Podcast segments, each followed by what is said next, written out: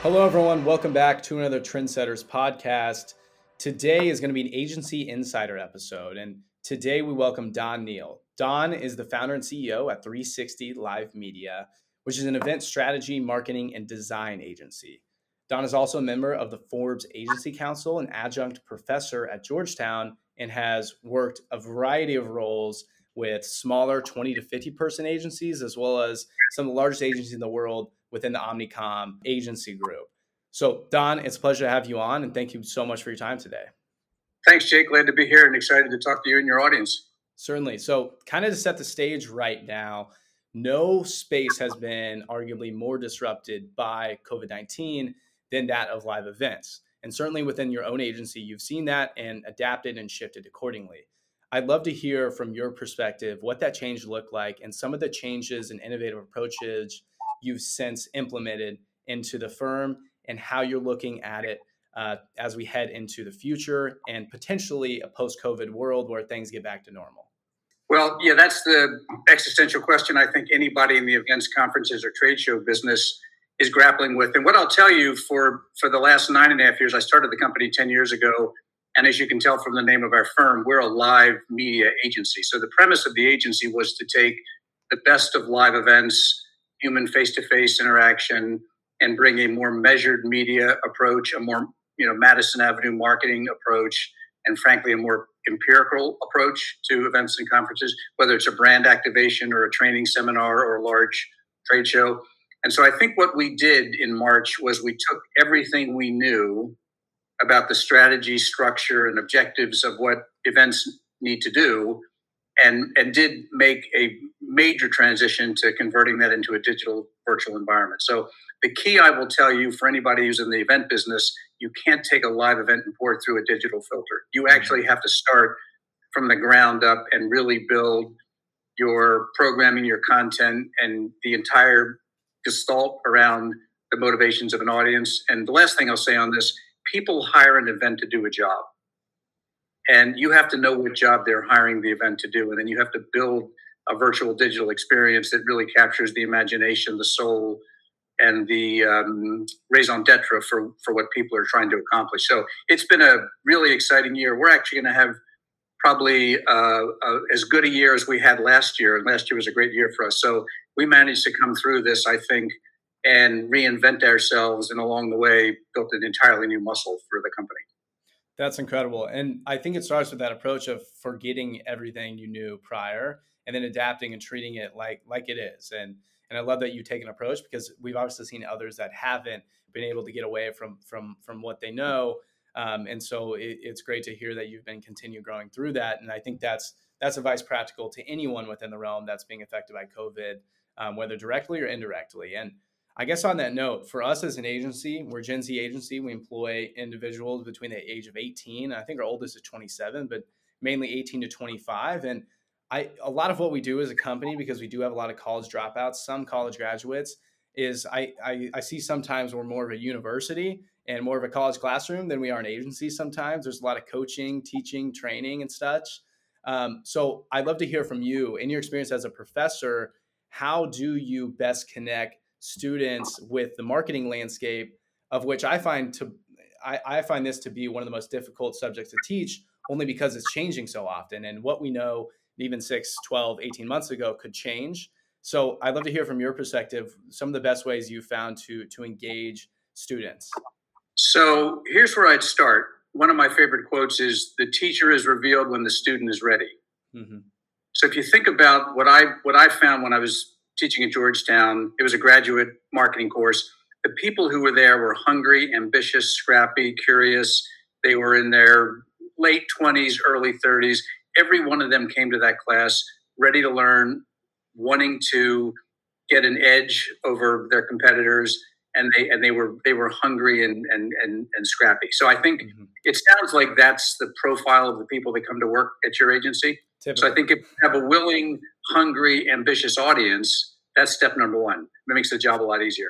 The second thing I would tell you, I had to come up with a definition of marketing that worked. And I, like many of us, you know, what is marketing has got a lot of different perceptions. And I think what I just landed on was marketing is a process that creates a set of conditions for a sale to occur and a relationship to be cultivated.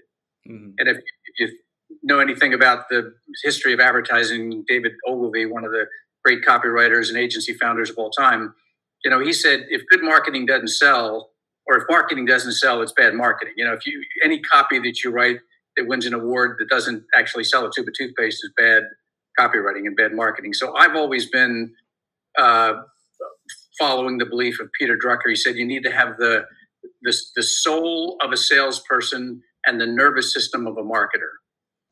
Think about that for a second. So you've got to have that killer instinct, that sense of the jugular. You have to want to sell something if you're going to be a good marketer. Mm-hmm. So understand media and messaging and copywriting and targeting and audience development and how this all comes together. If your focus isn't trying to take something across the finish line, you're really just in, living in the world of an academic, you know, esoteric framework. So that's my approach, my teaching style, and it's frankly how I run my own career and how I run my agency. Yeah, and I've I've always studied up on uh, David Ogilvy and the, the revised versions as well, and find that to be so. I mean, that's just the fundamentals, right? And but in recent years, especially, I you know, and I don't know the, the time period specifically, but I, I think about Jim Stengel and, and brand purpose and a lot of things yep. there that pioneered by uh, the former global global CMO there at P&G, and there, there, there tends to be that debate of brand purpose versus maybe you're inherent more like sales driven. And obviously they connect at the end of the day. And if you look at the Stengel 50, the 50 stocks he's picking based on brands that best connect with their purpose, that proves out. And obviously a marriage of the two is best. But I guess the question would be then for young marketers that come in, and especially in a time like this, they want to push emotional advertising. They want to push things that are connecting them to new audience bases. But at the end of the day, this needs to drive to, this needs to drive revenue and it needs to be connected to sales how do you best marry those two? Because they can often be very conflicting. We might have data paid media team over here arguing about why we're doing this, and then your creatives arguing about why we need to do this, more emotional. So, I guess in your experience, how do you best marry those two to ensure that within marketing, we are connecting with brand purpose, which we know matters for younger consumers, but also we have that sales DNA that that is going to make sure that whatever we're doing is ROI positive.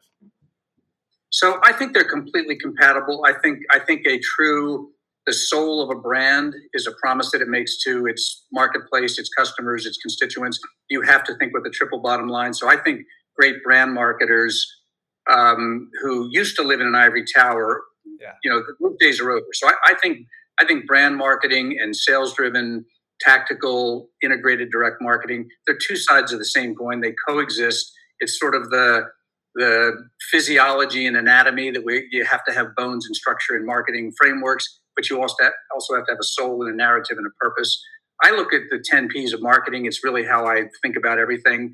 And the, the most important P of marketing is purpose. Mm-hmm. What is your raison d'etre? What is your purpose? Why do you exist? Why, why are you going to attract the kind of people that you want to bring into your company, not just for a transaction, but for a long lasting sticky relationship that builds lifetime value, loyalty, and higher margins. So I think they're I think they're hand in glove. Um, I don't see any distinction, and I think trying to make a distinction, which happens all the time. You, yeah. you, are exactly right. You know, there there is a battle. You know, I used to say sales is from Venus and marketing is from Mars, and these two sort of battle. And I think the same thing is true with some organizations as it relates to brand. But you you can't build a great brand unless it's generating revenue, loyal customers and doing it in a way that creates, you know, as I said, lifetime value. Yeah, I couldn't agree more. And and I like the analogy too of the brand marketers coming down from the ivory tower because I think that's where the problem exists, where it is this creative ideation that no one else might might be able to understand that we must do. And while it might not be data backed, like this is the way we have to do it. So I do love the cross cross collaboration and and and just like you said, they should be working together and, and they should be supporting one another. And I, I, guess another question I get a lot with our agency, especially for this year, working with larger brands within our portfolio, is you know what does it look like working with those larger companies? How do you manage that? And there's obvious ones like brand standards, and ultimately just like the realm, the approval process that we got to work through. That that you kind of know those are those are commonplace.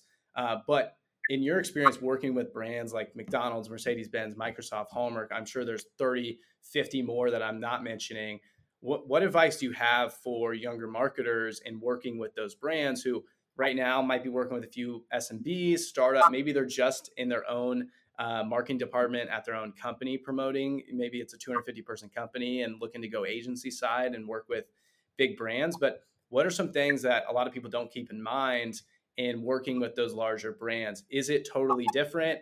Is it a lot of the same? Just just changing up the approach. Um, I'd love to get your thoughts on that. My thinking has been the same really since the beginning of my career, and I stumbled on this, but I learned the person who knows the most about the customer has the most power in the room. So I always spent my time understanding the DNA, the genetic material, the heart and mind of the audience.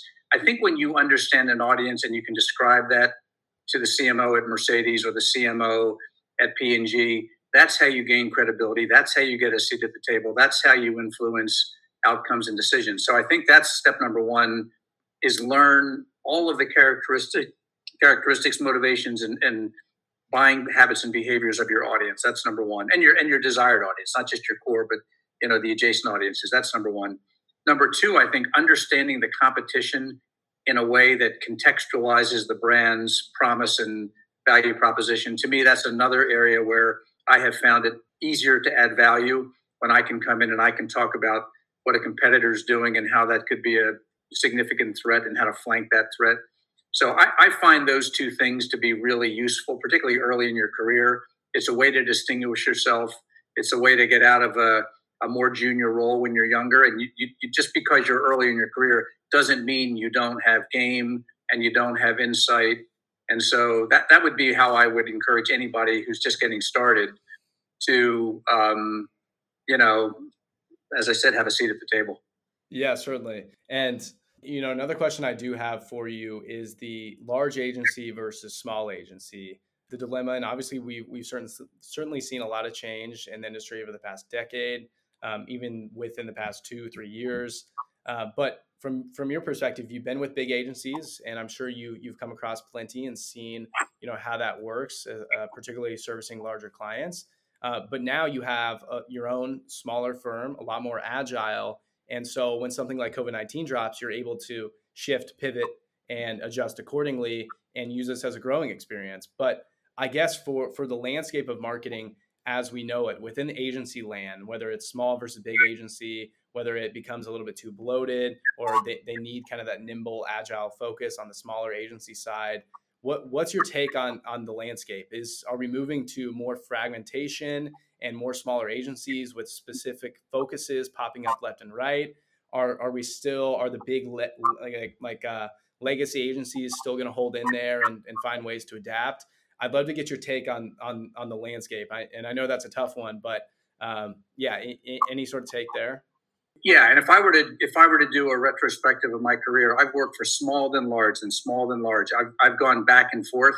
Mm-hmm. Obviously, the benefit of the large is you have scale, you have muscle, you've got a great brand on your resume.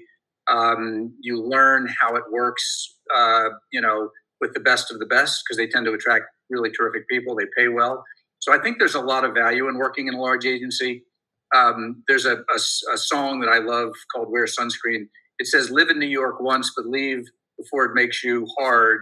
Live in San Francisco once, but leave before it makes you soft.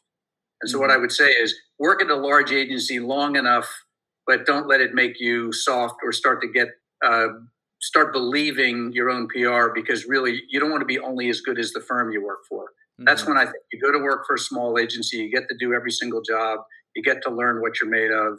I think it strengthens your uh, expertise. I paid my way through college as a karate instructor. You can't win a fight anymore as a karate instructor. You have to be a mixed martial artist today in order to win a fight. And I think you become a mixed martial artist working in a in a small agency where you get to use every muscle and every technique. And you don't get to do that in a big firm unless, well, you don't really get to do that in a big firm. Nobody does because it's it's much more um, not assembly line, but obviously there's a lot more functional division of labor. So I love them both. I think you need to do both to know what they're like. But I chose to start a smaller agency and keep it small. Um, we were acquired two years ago, which is, I have to tell you, the best of both worlds. So mm-hmm. we're part of a large holding company now, but we are still independent, fiercely entrepreneurial, and um, it's wonderful. It's a wonderful place to be. This is, in fact, at this stage in my career, the best of both worlds. Yeah, it's something personally I'm always envious of because I founded the company three years ago and have been since. Uh, you know, obviously with us is I almost get envious of potentially being able to work at a bigger agency, see what that looks like, see what all those clients rolling rolling across my desk, and most importantly, now it's not me having to figure out how we're going to service all those. I'm worried also about the bottom line. If I could just you know just focus on the marketing side or just focus on this uh, little department, I, I'm always envious of that, but I also kind of crave the independence, and I don't I don't know if I do too well with authority. So it's a question I always have on my mind, and I know the same for a lot of our listeners here. And I know something I get asked far too often. Uh, I don't know if it's just lack of resources or just where these are stored or anything of that nature. But when it comes to to building up our marketing IQ and staying on top of the trends and knowing what's going on and, and ultimately just learning, are there any resources that either you tap into or that you advise students to tap into? Is there anything out there that's online? I know for me, whenever I got to figure out anything out, I'm a YouTube guy. Uh, but uh, are there any good resources out there you would say uh, for, for, younger audiences that they should be tuning into to check in uh, with what's going on? Maybe it's it's hey, it's these these ten books you have to read before anything else. It's this kind of course online that can be found here. It's no, you need to go to a good university and learn from professors who know what they're doing. Um, is is there any, I guess, centralized or um, any good recommendations on any resources? Here's here's what I do, and then you can you all can decide if this is right for you. I read the Wall Street Journal every day, cover to cover. I think you can learn a, lot about business, and if you unpack most of the stories, you'll understand the the business model, the marketing um, approach, and so I, I, think it's a great way to learn what's happening today. And so I would read the Wall Street Journal. I read Morning Brew every morning. Morning oh, yeah. Morning Brew also has a, a great marketing um, letter every single day, so I'd encourage everybody to read that. I read the Harvard Business Review. It's a great way to understand what's happening. It's a contextual way to understand marketing. You have to understand business to understand marketing, branding, sales, advertising. Um, and so those are the, my three absolute go tos. Um, I too look at, at, at uh, YouTube videos all day. I'm, I'm, looking for what's new and what's relevant. Um, you know, so I, I think, uh, you know, Gary Vee, I, I think he's a pretty sharp guy. I pay attention to him. I write a blog every Monday. I've got 450 blogs on our website, 360livemedia.com. So if you, I think writing is a great way to learn because I have to come up with something to write every single week. So I think that forces me to become the student that I was describing before so that I can, because the best way to learn is to teach, obviously. So my writing is my way of learning. So I'd encourage all of you, no matter what stage of your career you're at, start writing and just get, get your mojo and, and momentum and I think it'll it'll allow you to figure out where you have to go for original source material. Yeah, and and my final thing here, because you mentioned it, what what's your personal take on Gary Vee? Because I I've heard both both perspectives. Young people are are very, I mean, that is their marketing god, quote unquote. Uh, you know, in the space, and but I've also heard from older individuals, you know, hey, it's a little bit to this, it's a little bit to this. I don't I don't know, but the marketing side of things, his philosophy on marketing, treating brands like like media companies. Um, I guess what what's your take on that? Do you think that's a good good resource and decent enough, but maybe a little bit off? I don't think you can go to any one resource. I like him a lot. I like his aggressive. I like his aggressiveness. I like yeah. that. That that you know, I'm aggressive. I like that. I like Tony Robbins. I like people like that. I like people that are in your face, have a point of view, are unapologetic. So I, I, I ad- admire and appreciate what he's done. I think he's cut through a lot of noise and clutter. Um, but there's a lot of people. I mean, there's a lot, and, and frankly, so much of marketing, because I've, I've been doing this for so long, a lot of what you're reading now that is professed to be new isn't really that new. And I think yeah. I, I, think there are a lot of classic strategies. Um, you know, Peter Drucker. I would I would study Peter Drucker. I mean, you know, nobody I think is a better business sage even today um, I think you can learn from people like Bill Bill Gates, and I think you can learn from from the great business leaders because they were also marketing geniuses in many ways themselves, not just tech entrepreneurs or, or you know business founders. So anyway, I, I would encourage you to have a wide net of people that you're listening to, and don't get too nobody's nobody. I wouldn't I wouldn't worship at the altar of Gary Vee. I think he's he's good, but you got to listen to a lot of people if you're going to really be a mixed martial artist and win, you know, in the marketplace because everybody's listening to Gary Vee. Yeah, I love the analogy, and I think that's a good good summary. Is the mixed martial artist? Yeah, you know, th- throughout it. getting uh, experience with smaller and, and, larger agencies, getting to touch all the different uh, kind of systems and departments within the realm when it comes to resources as well right there not just being versed in one arena but but being versed in all those arenas and and then the aggression too that that's ultimately needed when it comes to connecting brand purpose and then ultimately bottom line marketing. So, Don, thank you again for joining the episode today. And for our marketers out there listening, it's your time to go be mixed martial artists in the arena. Go learn, go study up, and go execute. I'll see you all next week.